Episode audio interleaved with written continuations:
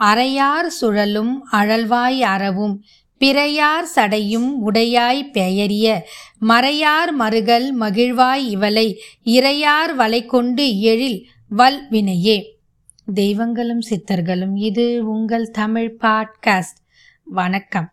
இன்னைக்கு நம்ம சித்தர்கள் வரிசையில் பாலத்து கணேச சித்தரை பற்றி தான் பார்க்க போகிறோம் சேலம் ஜங்ஷன் அருகே ரெட்டிப்பட்டி மேம்பாலத்தில் சுமார் இருபது ஆண்டுகளாக தவக்கோலத்தில் வாழ்ந்து வந்தவர்தான் இந்த மகா சித்தர் சுவாமிகள் சேலம் அருகே உள்ள கேஆர் தோப்பூரை சேர்ந்தவர். சுவாமிகளுடைய இயற்பெயர் சுப்பிரமணி. வாகனங்கள் மிகுதியாக செல்லும் இரும்பு பாலை ரோட்டில் சுப்பிரமணியம் எப்படி வந்தார்னு யாருக்குமே தெரியாது. கேஆர் தோப்பூரை சேர்ந்தவர் இந்த பாலத்துக்கு கிட்ட வந்து உட்கார்ந்துக்கிட்டாரு ரொம்ப சத்தம் கொடுக்கக்கூடிய ஒரு ரோடாக அது எப்போவுமே இருக்கும். போக்குவரத்து அதிகமாக இருக்கக்கூடிய ஒரு இடம். ஆனால் அந்த இரும்பு பாலை ரோட்டில் சுப்பிரமணி சுவாமி எந்தவித கவலையுமின்றி தவக்கோலம் பூண்ட சாமியார் போல அமைதியின் வடிவமாகவே எப்பொழுதும் அமர்ந்திருப்பார். அக்கம் பக்கத்தில் இருக்கிற யாருக்குமே எந்த விதமான தொந்தரவும் கொடுக்க மாட்டார். எப்பொழுதுமே ஒரு அமைதியும் தவ கோலமும் கண்களை மூடிக்கிட்டோ இல்லை ஏதோ ஒரு சிந்தனையிலையோ உட்கார்ந்துட்டே இருப்பார். அந்த வழியாக போறவங்க வருவங்கிட்ட பேசவும் மாட்டாரு எந்த வித தொந்தரவும் பண்ண மாட்டாரு. ஆனா எல்லாருமே அவரை பார்த்துக்கிட்டு போய்கிட்டும் வந்துக்கிட்டும் இருப்பாங்க. பனியோ மழையோ வெயிலோ குளிரோ கடும் பனி பொய்கிற நேரத்திலையோ எந்த சூழ்நிலையும் பொருட்படுத்தவே மாட்டார். அந்த இடத்திலேயே அமைதியா இருப்பார். இப்படியே இருபது ஆண்டுகளா மேம்பாலத்தை விட்டு எங்கும் செல்லாமல் இருந்தார். இப்படியே இருக்கும்போது நாளடைவில் அவருடைய யோக நிலையை உணர்ந்த சிலர் அவருக்கு குடிக்கிறதுக்காக தண்ணி பாட்டில் சிலர் சாப்பாடு பொட்டலங்களும் கொண்டு வந்து கொடுத்துட்டு போவாங்க.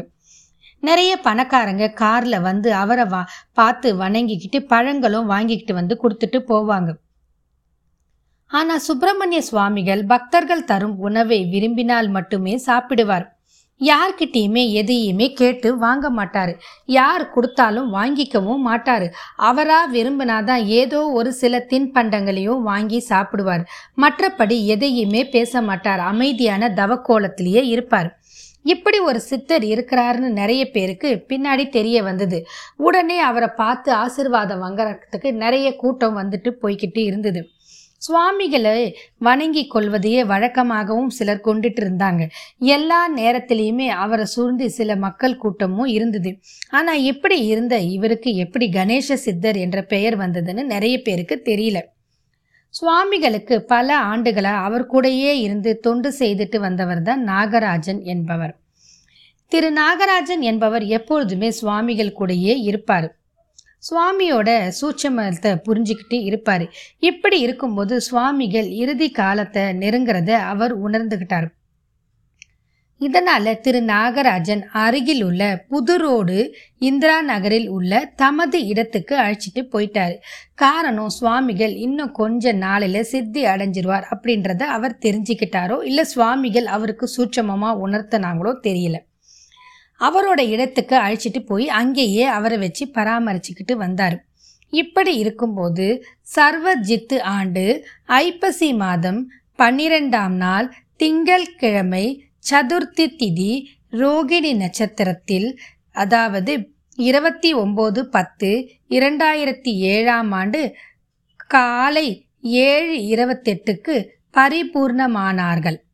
திரு நாகராஜன் தமது இடத்திலேயே புது ரோடு இந்திரா நகரில் அவருக்கு ஒரு அற்புதமாக சமாதி எழுப்பி இன்றளவும் அதை பராமரிச்சுக்கிட்டு வந்தார். சமாதி அமைஞ்சிருக்கும் இடம் எங்கன்னா சேலம் ஜங்ஷனுக்கு பின்புறம். அதாவது சேலம்லேருந்து தாரமங்கலம் செல்லும் இரும்பாலை ரோடு வழியில் புது ரோடு சந்திப்பு இருக்குது.